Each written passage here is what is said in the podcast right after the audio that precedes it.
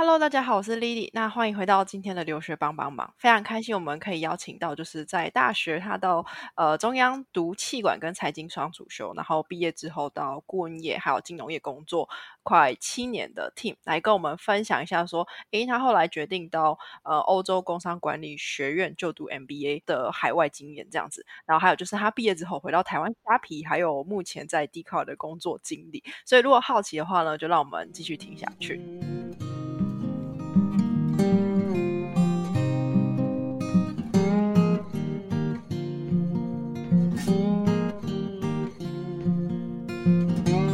那首先的话，请 Tim 先跟我们的听众打个招呼。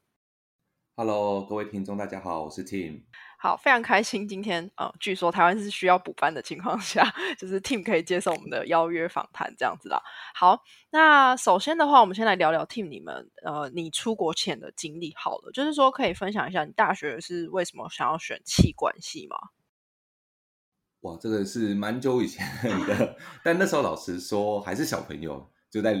大概零八年的时候，所以那时候其实没有想那么多，那就觉得说我是想要走一个商学系。那商学其实有很多个，那只是那时候刚好觉得，哎，气管什么都学，那可以都接触看看，所以就觉得可以先从气管这边去做去做尝试这样子。嗯，对你刚才讲到气管好像就什么都学，但你为什么后来为什么想要双主修财经系？就是你碰到你觉得自己有兴趣吗？还是怎样？我觉得是哎，但是其实大家知道气管产销人发财嘛，那时候其实不会因为其中一个，然后就觉得特别有趣，因为其实都有接触到。我觉得反而是因缘际会，在第二年，也就是大二的时候，然后我们那时候是气管系财管课教的很好，大家就去学，然后发现说自己好像有些天分，就是考一些比较难的财经的考试，发现哎好像还过得去，然后又觉得很有兴趣这样子，所以就觉得说好像可以找一个。专精找一个主修，然后就决定说好，那我就双主修财经系这样。OK，了解。那你这样子的话，你觉得就是气管在双主修对于之后有什么帮助吗？老实说，我觉得有诶，因为其实很多人诟病，不管是那时候大家在找工作的时候，或是现在很多学弟妹或甚至同学间都会问说，哎，这样气管系之后要干嘛？嗯，那如果现在你有一个财经的主修，或是你的 domain knowledge，那你其实要。跳到金融业会相较一般气管系来的好跳，不是说气管系就没有到金融业的人，而是说你有这个 domain knowledge，人家会比较幸福一点。因为气管系毕竟在大家的认知里面还是比较偏不专，所以双主修可以三号改变一些这个的形象。OK，了解了。好，那你那时候呃毕业之后，你为什么想先到业界去工作？就是没有想说先再继续读上去吗？就是往财经硕士之类前进？嗯嗯嗯，那时候其实有想过，哎，那时候其实我大三的时候，我已经有想过说，那接下来就是读个商研所，或是我那时候其实已经想过，那时候要出国读是呃财经研究所，叫做 MSF，嗯，就是 Master of Science in Finance，不是 MBA，对，但那时候其实我看了蛮多资讯的，就包含一些 MBA 的资讯，以及一些未来可以做的一些事情，然后就发现说，哎。投资银行 （investment banking） 跟 private equity 很酷，是我想要做的，想要去做一个直接投资、私募股权基金等等的。嗯，然后了解一轮之后，就发现这个好像在我现在的能力，或者说你去读个 MSF 还是很难达到，反而是 MBA 才靠这一个目标比较近。嗯，对，所以才想说 MBA 去了解一下。那了解之后就发现，其实 MBA 一个好的 MBA 是需要三到五年工作经验的，所以才决定。不是直接去攻读研究所，而是累积工作经验完之后，直接跳到 MBA，然后去接近我这个目标。OK，那你算是很早就设定目标，因为很多人可能是也没想那么多，然后就想先工作，然后后来发现，哎，自己的经历刚好可以去读 MBA，但你是在大学的时候就已经想好了这样子，对。对，我觉得比较特别。对，我觉得蛮快的，算是呃很早就想好这样。那你后来就是确定工作之后，你第一份就是先到顾问业，就是 Deloitte 的工作。你那时候没有想说要直接先进金融业吗？为什么是到顾问业去？嗯，我觉得那时候其实也不是顾问业，因为那时候其实我的目标很明确，就是要读 MBA。那以 MBA 来说的话，其实 Big Four 就四大。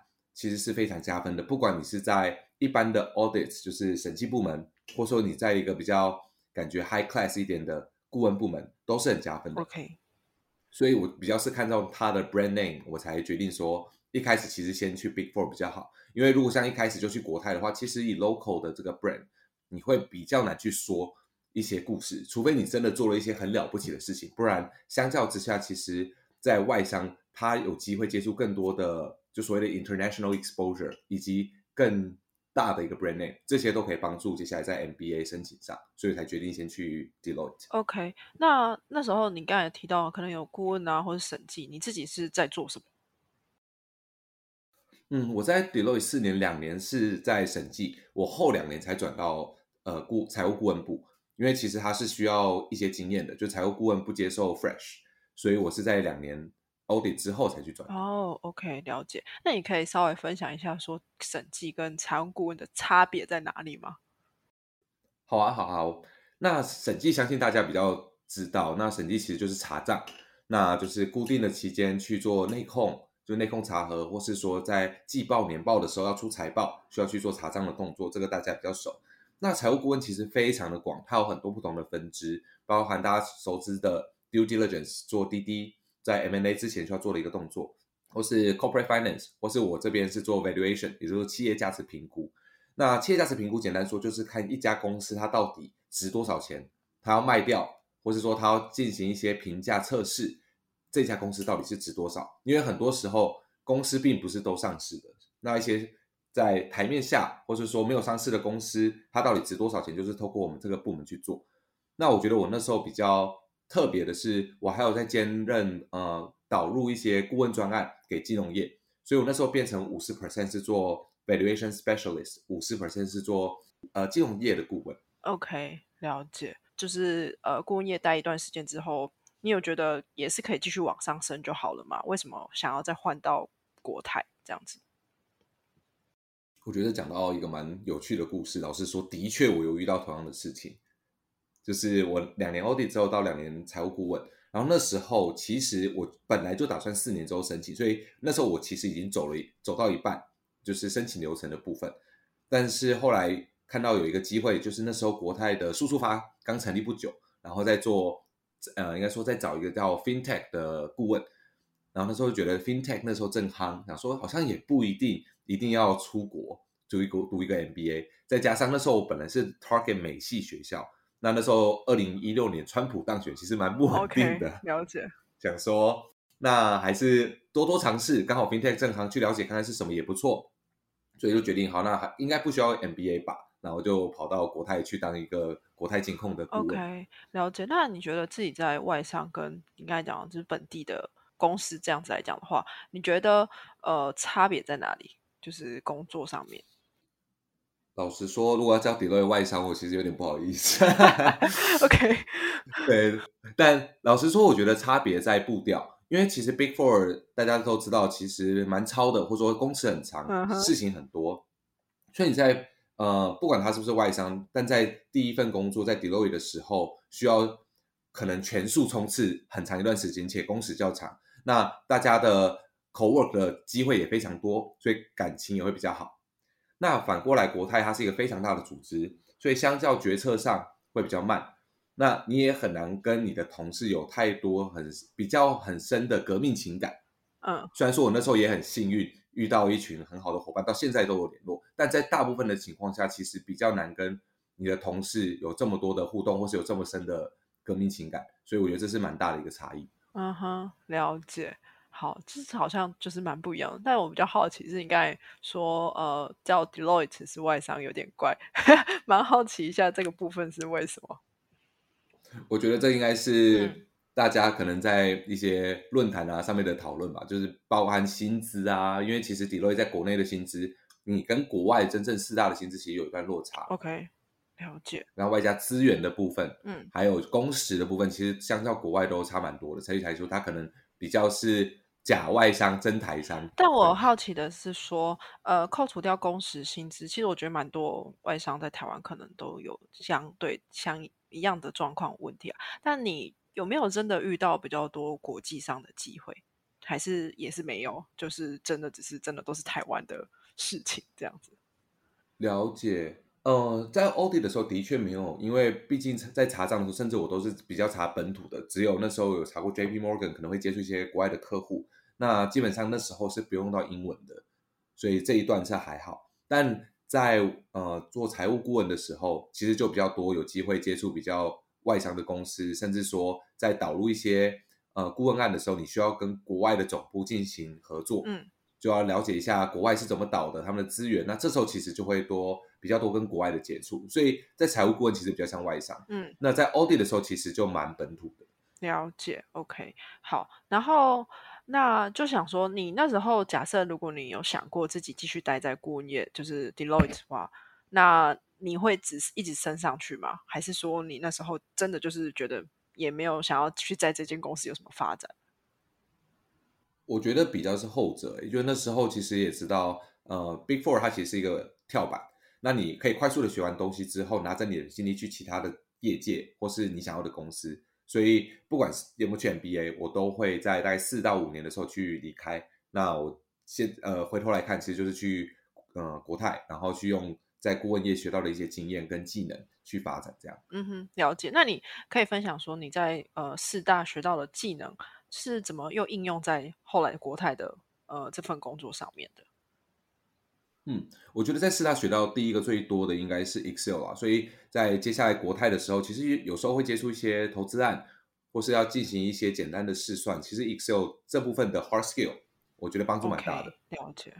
那第二个是整个沟通的技能，因为在 audit 的时候，其实我很早就有机会跟客户去做沟通，或是去做带领大家的一个动作。那我在顾问业的时候，其实那时候到 project manager，其实你也是直接去对顾问，然后去 coordinate 很多事情。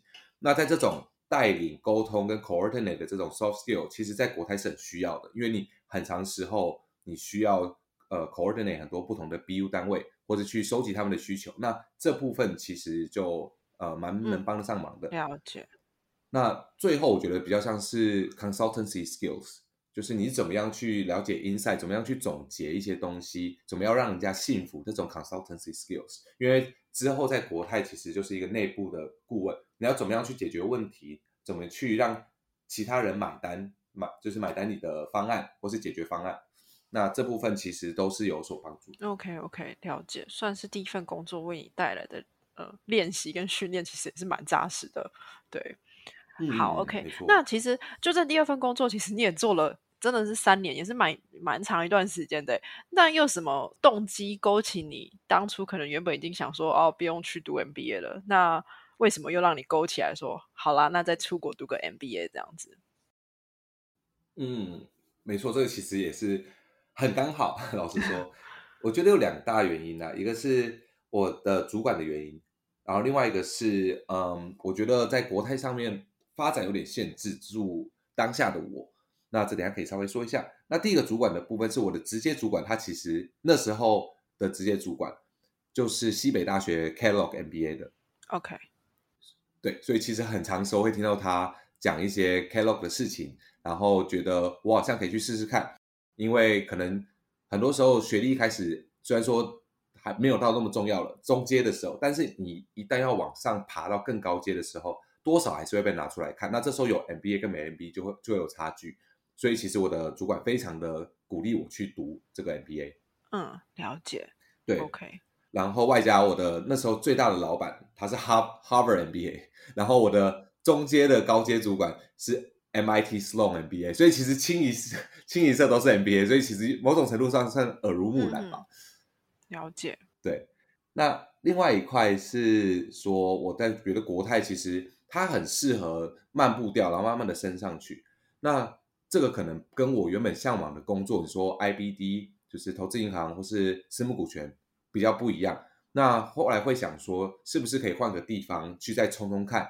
那要换到那些地方，其实有时候就需要 MBA。我举例来说，国外的一些大公司，Grab、Amazon 等等的，他们其实在 JD 里面都，或是他在 Responsibility Qualification 里面都会写说，其实 MBA 是 Preferred，甚至是 Required。所以才想说，如果我真的想要去这种地方，我是不是应该要去拿个 MBA？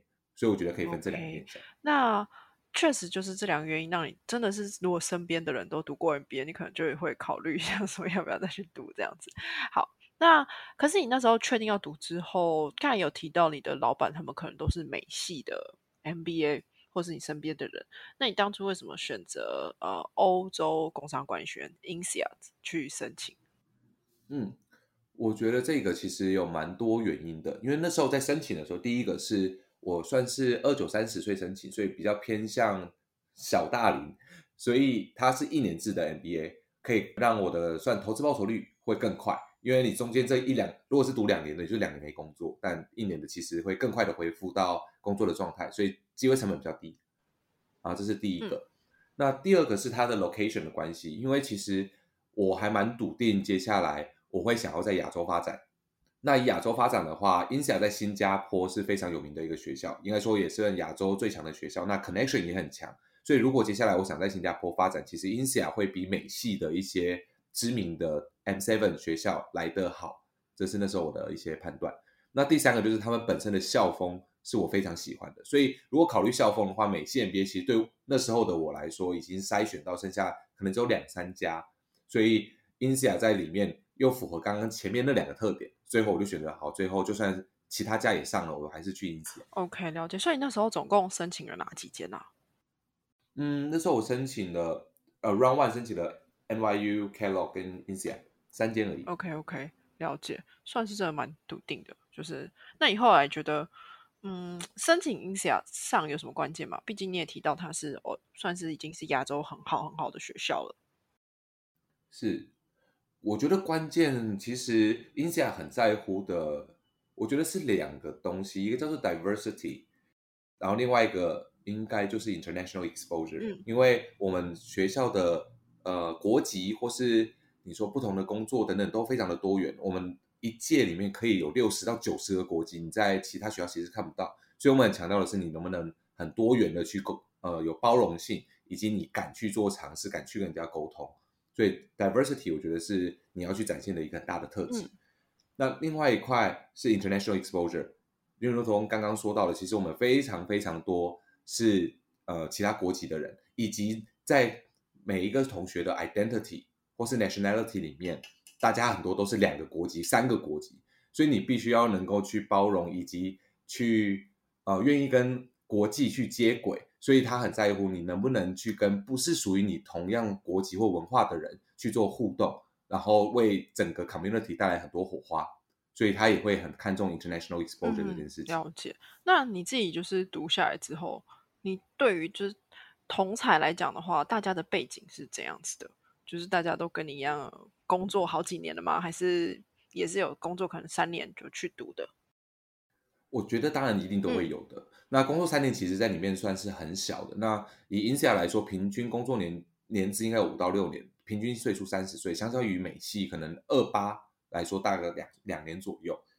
那如果以工作背景来看的话，其实跟大家的印象其实一样，就是大家觉得 INSEAD 其实就是顾问最强，或是顾问的一个 feeders。那里面大部分人可能都是顾问业来的，但其实说大部分大概也就占二十到三十 percent，就是过往经验是跟管顾公司或是顾问的 function 有关，但后来在转的时候，其实也就不见得有这么多，因为现在越来越多其实想要去科技业，所以现在的组成我觉得也越来越多元。OK，了解。所谓的想去科技业是说他本身是商科，然后他想要透过这个 MBA 去到科技业，还是怎样子的？嗯，对，我觉得是这个，以及原本大家去 INSEAD 其实就想说，我就是要去 MBB，就 McKinsey，然后 BCG 跟 b a n 那接下来其实越来越多人想要去 Big Tech，像之前的 Fang，或是现在呃慢慢冒出来的新新的那几家，像 Microsoft 等等的，大家越来越想去 Big Tech，或是说去比较大型的 Startup Grab 之类的，所以这个是变成另外一个趋势。那越来越多人原本甚至在顾问业本来跟原本的顾问公司有签 contract 的，甚至都不想要回原本的顾问公司，然后转到这种科技业去，这算是一个新的趋势。嗯哼，了解，确实。那再来就是说，一年的时间里面，在课程的规划还有课程的内容方面，你自己觉得有什么帮助吗？还是主要是在学什么东西？这样？嗯，我觉得先讲单就课程好了，因为学到东西其实真的蛮多的。我觉得课程在一年期就是非常的 intense，就是你的，尤其是在我们的前两个学期会塞塞的非常的紧。那一般的如果是 fundamental 或是一开始的基础必修，它比较像是大学的商学院在进阶的部分，所以这比较是 for 你如果背景不是商学院的话，你会觉得新鲜；但是如果你背景是商学院、大学甚至商研所，你可能会觉得就是在比你原本的东西再多一点。所以这一块我倒觉得是比较像复习的概念。了解。那在第三学期之后就是选修，那选修就会教到很细的东西，就是看你要选 finance 或是呃 strategy 等等的。那他会教的就真的是包含实物上的东西，以及很多更进阶的理论上的东西。那那时候我其实是选 finance 跟 strategy 这两个主当做主要的 track。那它里面的课程基本上都是带实际的。案例就商业上的案例，然后读完之后，大家会进行一个讨论，所以它比较是一个实物上以及理论上的一个结合。那这部分其实，在接下来工作上，其实你都可以去 recall，你都可以去想到，哦，好像有这个东西，然后真的拿来去做应用。嗯哼，所以我觉得这是课程上的一个部分。了解。那那如果是呃上课的老师呢，他跟业界的连接会有很多吗？还是说他是理论居多？我觉得都有诶，嗯，那以我来说的话，我倒觉得 Insia 里面比较多是业界很有经验的人，他不会是纯呃学术派。我举例来说，我印象非常非常深刻的是，我其实是 audit 出身，所以我对会计是很熟的，嗯，但是我在我们所有的必修里面，基本课程里面，我学到最多的甚至也是会计。OK，原因是 Professor 他是从 Morgan Stanley 的 Director 来这边的。他那时候其实是 Morgan Stanley 的 APEC 的 Valuation Director，然后到这边来去教会计。那他教的很多都是深入浅出，以及会结合很多的实物，就是到底要怎么看财务报表，哪些地方可能有问题，那时候发生什么故事。那他讲的就是非常的实物。那这个其实是甚至我之前在事务所都不知道的。那这一块其实收获就非常了解，了解。算是老师真的是。感觉都是很大咖的业界的人士来分享他们的经验，这样子。那再来的话，就是说，哎，那你刚才自己也有提到，就是你一开始的考量就是一年跟两年嘛，一年的投资可能报酬率会比较好一点。这样，那如果是以呃比较现实经济面来看的话，整体的花费是多少？这样子？嗯。我觉得这个要当然有很多因素啦，然后现在可能也越来越贵了。但我觉得先主要先分成法国跟新加坡校区。那通常在法国校区会比较便宜，因为租金的关系。那新加坡会是比较贵的。所以如果整体来看的话，新加坡那时候再加上一些可以去娱乐或者去 party 必要的一些花费，大概是在三百七到四百中间。台币这是台币三百七到四百万一年这样子吗？就是呃，包含就是你的生活费全部加起来这样子。对，all in，它是一个对 all in 大概三百七到四。哎，那学费是多少？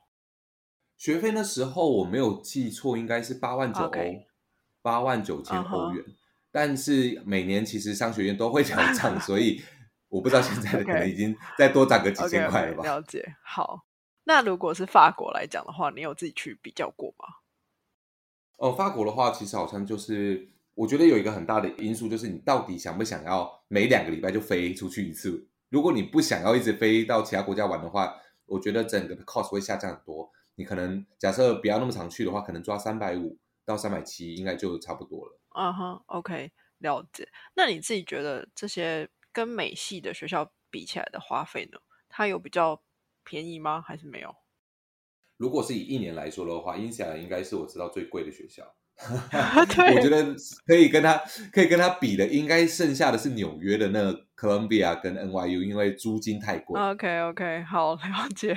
对，不然其实一年上来说是对英夏应该是嗯偏贵。对对对，确实偏贵。好，那比较好奇的说，就是这么贵，但你一开始有提到说它的连接。Connection 非常好，那你觉得你们这个学校有对你们帮忙找，比如说工作啊，或是校友的连接做得好吗？嗯，我觉得分两块，一个是学校，另外一关是校友，或是我们本身的 network。我觉得学校来讲，其实大呃学校还是主要 focus 在几个主要产业。那一直以来最强的顾问业不用讲，会有整个月都会有学校帮忙安排去做面试等等的。这一块是非常强的。那最近其实兴起的比较是科技业，因为刚提到的，越来越多人想要去科技业，所以这部分资源越投越多。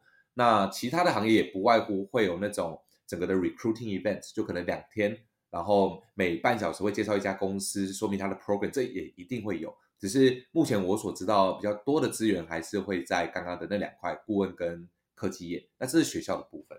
了解。但学校的话，其实也有提供，刚是讲直接的 recruiting，但是学校其实也有提供很多的 program，像是你可以去预约不同产业的 career coach，那这种 career coach 都是外，就是外部有经验的一些像 HR 的 director 啊等等的，那你可以去跟他聊聊看，你现在包含你的履历需要改什么，你现在需要学习什么技能，现在市面上到底是怎么样，我要怎么样去你的理想工作，都可以跟他们聊，就你可以去做一个 appointment，你就可以去做咨询。OK，了解。那校友的部分，我觉得校友的部分主要会是到底这个学校校友之间的 bonding 有多强。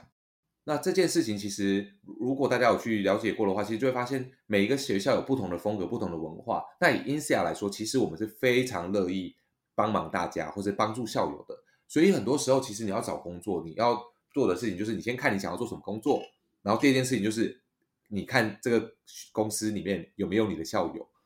那通常以 Insia 来讲，我们直接去一个 cold mail，我直接用 LinkedIn 发个信说，哎，我最近想要了解一下你这公司，不知道有没有就是可以有机会去谈谈。基本上有非常高的几率都会愿意有一个 coffee chat，甚至他会邀请到他们公司。嗯，OK，了解。好，那你自己本身有这样的经验吗？对我其实这个经验蛮多的，因为那时候都在新加坡找工作，嗯所以新加坡就这么小嘛，所以其实很多时候都是习惯马上去当地去，就是 CBD 去市中心，然后直接去做一个 coffee chat 或者去公司拜访。OK，了解。那你自己觉得，为什么你那时候找工作之后没有想说要继续留在新加坡？我觉得有点尴尬的事情是，那时候我毕业的时候，二零二一年其实是 COVID 呃比较严重的时候，嗯，对那那时候新加坡其实刚好遇到一个状况是，他们本身就有发呃 working visa 的限制，嗯哼，然后那时候刚好遇到的是新加坡历史以来失业率最高的时候，所以他发给外国人 working visa 的限制，或是他又更严格了。对，所以这部分其实那时候刚好在大环境之下会比较难。虽然说的确有机会，像是我可以在呃 Standard Charter 或 DBS，或是说那时候的虾皮其实有相关的位置，然后他们也发得出来 working visa，只是它的 function 不是我想要的 function。就例如说，它是一个呃做 product manager 或 project manager，但我想做的其实是跟策略相关的东西，然后不是在金融业。那虾皮可能那时候就不是在我的目标之中。了解。应该说新加坡虾皮，可是你后来有到是台湾虾皮做一段时间，那为什么有先去台湾虾皮做？那那时候又在做什么？嗯，了解。嗯，因为刚好我刚刚提到的，呃，我想要做的是 function 是跟策略相关的。那新加坡虾皮那时候没有开相关的缺，但是台湾虾皮有，因为台湾虾皮有跟我们联络，然后我跟他讲我想要做的事情，就想要做跟策略规划相关的。那刚好有这个位置，所以我就想说，好，那我就回到台湾虾皮去试试看。那那时候要做的是虾皮广告的 team lead，那主要就是在呃虾皮其实有站内的广告，那我是管整个广告的营收，然后去想说怎么样去增加营收，或是增加整个商家的使用满意度等等的。了解。那那时候为什么就是做算是在你的工作经历里面一个没有做到满一年的工作是为什么？后来为什么想换又换到其他工作？我觉得这个主要是我本身跟虾皮文化还有做事的方式，可能跟我当初想象的比较有差距，就是整个做的工作跟当初想说做策略规划有点不一样。我后来比较多做的会是 financial forecast，比较像是 FP&A，就做财务规财务预算啊，去算一些数字啊。但这个其实跟我当初想要得到的会比较远。然后外加我觉得自己本身自己的个性跟虾皮的文化比较有一点差距。所以综合考量之下才决定好，那可能不是那么适合，那我就 move 就是 move on，然后就那时候是裸辞，然后就辞职了。哇，OK OK，了解。那你最一开始其实读 MBA，其实你有提到可能你想要到，比方说可能投资啊领域之类，为什么你那时候没有想说回到金融业，而是选择到虾皮呃，或是像是电商之类的这样产业？了解，我先讲金融的这部分好嗯了。应该说，金融业有很多种。如果是 general 的 finance 的话，我不喜欢，是因为我在国泰待了三年，其实也不省，呃，也算蛮久的。外加如果把 Deloitte 我跟金融业相关的连接绑在一起，其实有七年。那我对金融业的理解在，不管在国外国内都是偏慢。那我其实本身一开始不想去这么慢的环境，所以我那时候不会直接选金融业，就是泛金融业。嗯那如果说是你说 investment banking 或是 private equity 的这种直接投资或者比较高阶的投资类金融业的话，我觉得比较是那时候有试过，那以及跟很多人聊天完之后，发现其实实际上做这部分的工作，它没有我想象着这么 fancy 或这么的好玩。，OK，怎么说？嗯，因为那时候其实是大学知道这些工作，那我其实那时候很目标导向，就是我想要赚钱，然后 IBD 给的钱很多，所以我就想要 OK，去。了解。对，但实际上跟认识的人聊完之后，其实就发现，哎，其实里面有很多心路的历程，包含你们的压力超级大，外加你是没有生活，OK，就随时 on call 啊，没有生活等等的。那其实，在结合我那时候在 Audi 的经验，其实这一块就不是我这么想要的一个部分。可以理解。就是想要在赚钱的同时还保有生活的话，可能就不是你。稍微保有 生活 OK，对，那 private equity 的话，就是可能是执行的时候，它也是很多的 Excel sheet，它没有想象中这这么有趣或 dynamic，它还是跟数字在一起。但那时候其实比较想要接触跟商业端很前面的商业端相关的东西，包含策略，或是你把策略实际上放到市场上，看市场上会有什么反应的这一种比较 dynamic 的一个经验。了解。那其实 private equity 就不是那么的适合了。OK OK，那接下来聊聊你当初裸辞之后，你后来就是你有呃呃很积极的马上在找工作吗？还是你有给自己放假一段时间？我其实有给自己放假一段时间了，虽然说大家都不觉得那叫一段 时间，就有点短，该不会是一个礼拜吧？也是没有那么短啊。大概，嗯其实我中完全放空大概是一个月，但是过一个月之后我就开始找工作，然后中间大概隔了两个半月这样啊。，OK OK，了解。那其实真的不算放很久、欸，就是很短的。对，不算放很久。那你后来就是现在目前你在 D Card 从事 Plan for Manager，那为什么后来那时候那段时间开始找工作之后，主要还是往哪些的产业去投？嗯其实那时候我还蛮笃定的是，我还是想要在比较新创的环境去做尝试，不会想说马上就到。我举例，蛮多同学现在在 Dell 或是 Microsoft，那这种比较大公司刚提到比较慢，我现在还是想要冲冲看，所以还是以一个比较大的新创去做尝试。那海外跟国内都不排斥。了解。那你那时候海外跟国内分别有投哪些新创吗？呃，像国内那时候其实 d c a r 比较是被找的啦。那以国内自己来投的话，我记得我有投到 Uber、Uber、Food Panda，然后那时候 Binance 也有在找，就是做在台湾，但是可以做 Global Strategy 的。嗯，了解所以。这是台湾的部分。最后选择 D Card 的原因是什么？台湾最后选择 d c a r 的原因，我觉得蛮多考量的啦，包含到底接下来这个产业怎么发展。其实那时候，呃，我选到最后应该是 Binance 跟呃 d c a r 在选，然后呢，其实有请教很多业界的人。其实我主要考量就是到底我的所学，就接下来的这份工作能不能应用到下份工作上。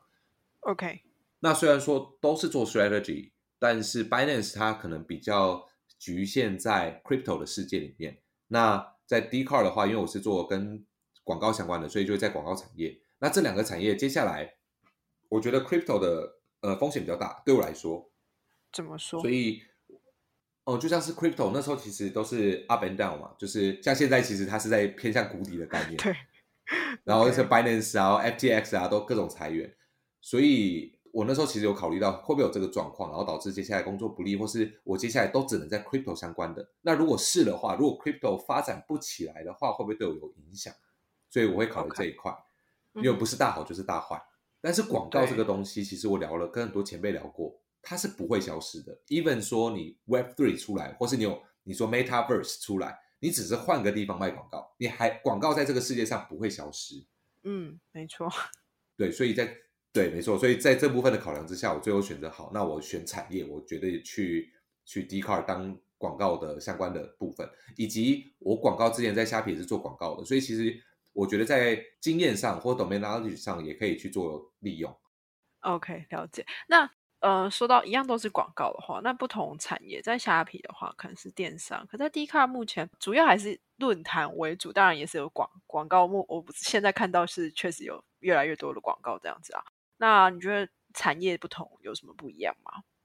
我觉得整个环境差蛮多的，就是一个像你说的，虾皮是电商环境，那 d c a r 主体虽然说没有电商，但主体上是论坛环境。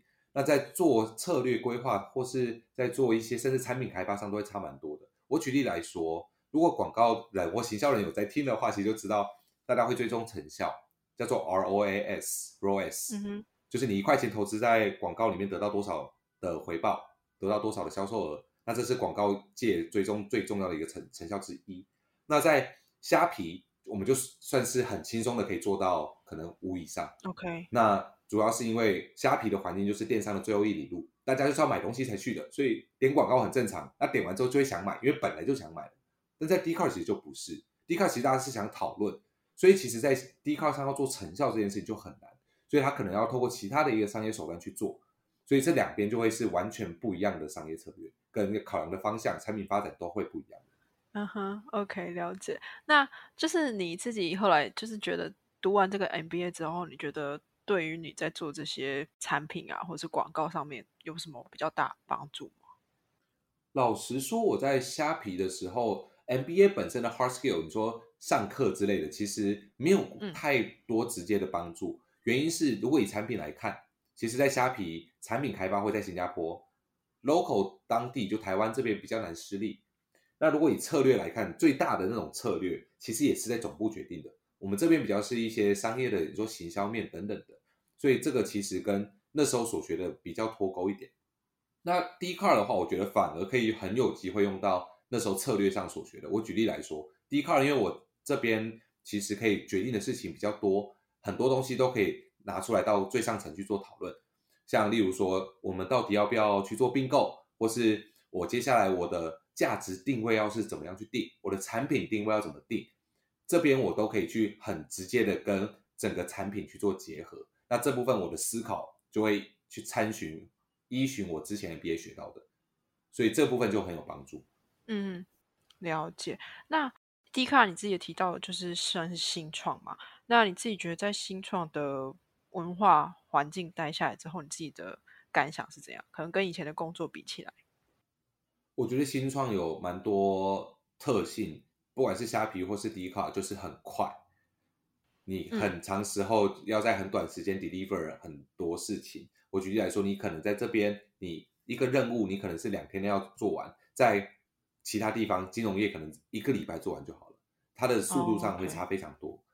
第二个是，尤其在 T card 上面，我觉得我的职位可以做的事情弹性会非常大。那基本上有机会去新创的话，其实大部分都是你不会有一个很既定或是很固定的一个 scope，你可以接触的事情会非常非常多。所以你可以尝试的也会比其他你大的公司直接给定你任务上面交办下来做完就好的那种小 scope 差也差非常多。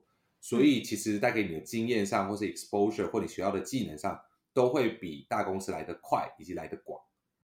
OK，了解。那想问一个问题，就是你觉得如果当初你没有拿这个 MBA 的话，你也是可以拿到 D card 这个？这个位置的嘛，还是觉得当初他敲你的时候，就就是因为你有 MBA，他才敲你的？我觉得这个是一个比较长的故事。其实拉我进 D card 的那一位，其实是我之前因为 MBA 读 GMAT 的读书会小组的成员。哦、OK，了解。对，所以其实你说没有 MBA，对，可能就直接没有了。OK，但这个是故事上的部分。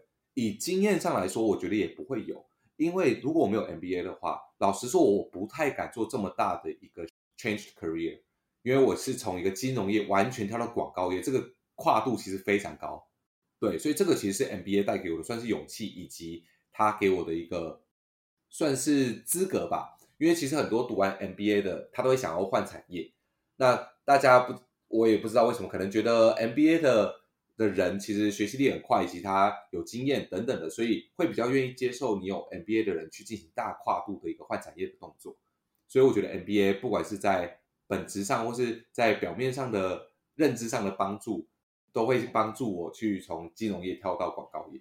嗯哼，了解。好，然后还有一个小小问题，就是如果目前我们的听众了，他也是在工作，然后也是跟你一样想要出国读书的话，你会觉得有什么建议吗？或者是说，嗯，那个决心到底要怎么做出来？因为很多时候在工作的人可能比较难有那个决心跟那个动力，可是又想要脱离原本的生活的话，你会有什么建议吗？嗯。我觉得我的建议会是你一定要去做很多的功课，而且去多跟人聊聊，甚至参加学校的 info session，因为你 MBA 是一个非常大的投资，你可能要中断一两年，甚至你在准备的时候，你就会觉得很痛苦。所以如果你没有一个很好的一个决心，或是你知道你为什么要读 MBA 的话，其实这一段路会非常的痛苦。所以一定要先去了解说为什么要读 MBA，例如说你是想要很明确的换产业。还是你是想要向钱看齐？我说钱是 money 的那个钱，或是你是想要跟很多很厉害的人去互动，这都很好。但你一定要知道为什么。那接下来就是你一定要跟很多的学校的人聊过，你才会知道你适合什么学校。因为你如果去一个不适合你的学校，你也会很痛苦，或者说这学校也可能没有办法帮助你达到你的目标。所以我觉得这两个都要去尝试，你最后才会去。好好的准备，以及准备的路上会比较不会这么痛苦。那这个我觉得是非常重要的。OK，对，确实好像每个学校有不同的风格，要找到属于自己适合自己的学校这样子。对，好，然后最后再想问你，刚才有讲到 GMAT 准备吗？你当初是怎么准备 GMAT？可以跟大家分享一下吗？呃，我觉得我比较特别一点，但因为我那时候你。在大三、大四就已经知道读 MBA，所以那时候其实我已经买了 GMAT 的那种 official guide，就是呃官方书，我就已经在开始写了。那时候其实已经在接触了。你真的很早准备，对对对对，所以那时候我觉得比较特殊一点。那我后来其实是靠补习的方式，只是因为我之前其实就已经接触了一年，然后甚至我有背一些单字。那我在补习补个，好像那时候补个，因为刚好是在当晚兵跟第一份工作交界当中，所以我大概一个月的时间。补习，然后再准备个快一个月，我就去考，然后一站就很幸运的就到我的分数了，所以我觉得比较顺一点。但是我觉得应该是因为提前准备的关系，看大家可能有点差，就是跟接下来工作才决定要读的人会有一点差距。哦，对啊，因为你真的决定都做得很早，然后准备也做得很早，对。不过就是如果呃已经在工作的人才看准备，不要灰心啊，就是只要。花眼心就是应该大家都可以考到自己的目标分数，这样子。对，好，那说到分数的话，再好提一件事情，就是以 n b a 的申请来讲的话，GMAT 分数是一定要考到大概几分会比较好吗？老实说，我觉得它没有一定，但嗯，它可以有一个一般的一个 rule of thumbs。如果你要申请 M7，也就是美国的派系的前七名，你大概以台湾人来说，你可能要抓。一般的工作，你说有一个不错的工作经验，比方说你有创业过，或是你是某某大公司的小孩，这种例外。一般来说，你可能抓个七百二到七百四会比较稳一点。但 OK，大家其实都会以七百当做一个分水岭啊，就是你如果有一个很好的工作经验或很特殊的一个故事，你七百也是有机会可以上。但是我觉得七百二到七百四，你可以搭配一些一般的经验。去搭配一些包装，就有机会去上到 M7。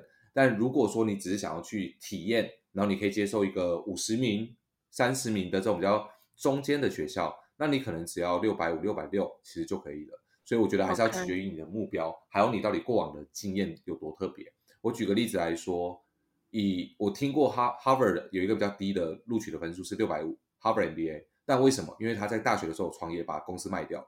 那这种就是很特殊的案例。对，但我们如果是一般人的话，其实这种案例比较难参考。对，OK OK，了解。对，不过就是大家就是好好的读，应该可以达到自己的分数的这样子。对，好，那今天的话真的非常开心，Team 可以来跟我们分享他的经验。我个人觉得是非常的丰富啊，就是也非常的转折，从顾问业啊，然后金融到现在的广告这样子。那也希望你之后可以去到你更想去的。地方这样子，好，那今天的访谈到这边喽，谢谢 Team，好，谢谢，谢谢大家，大家加油。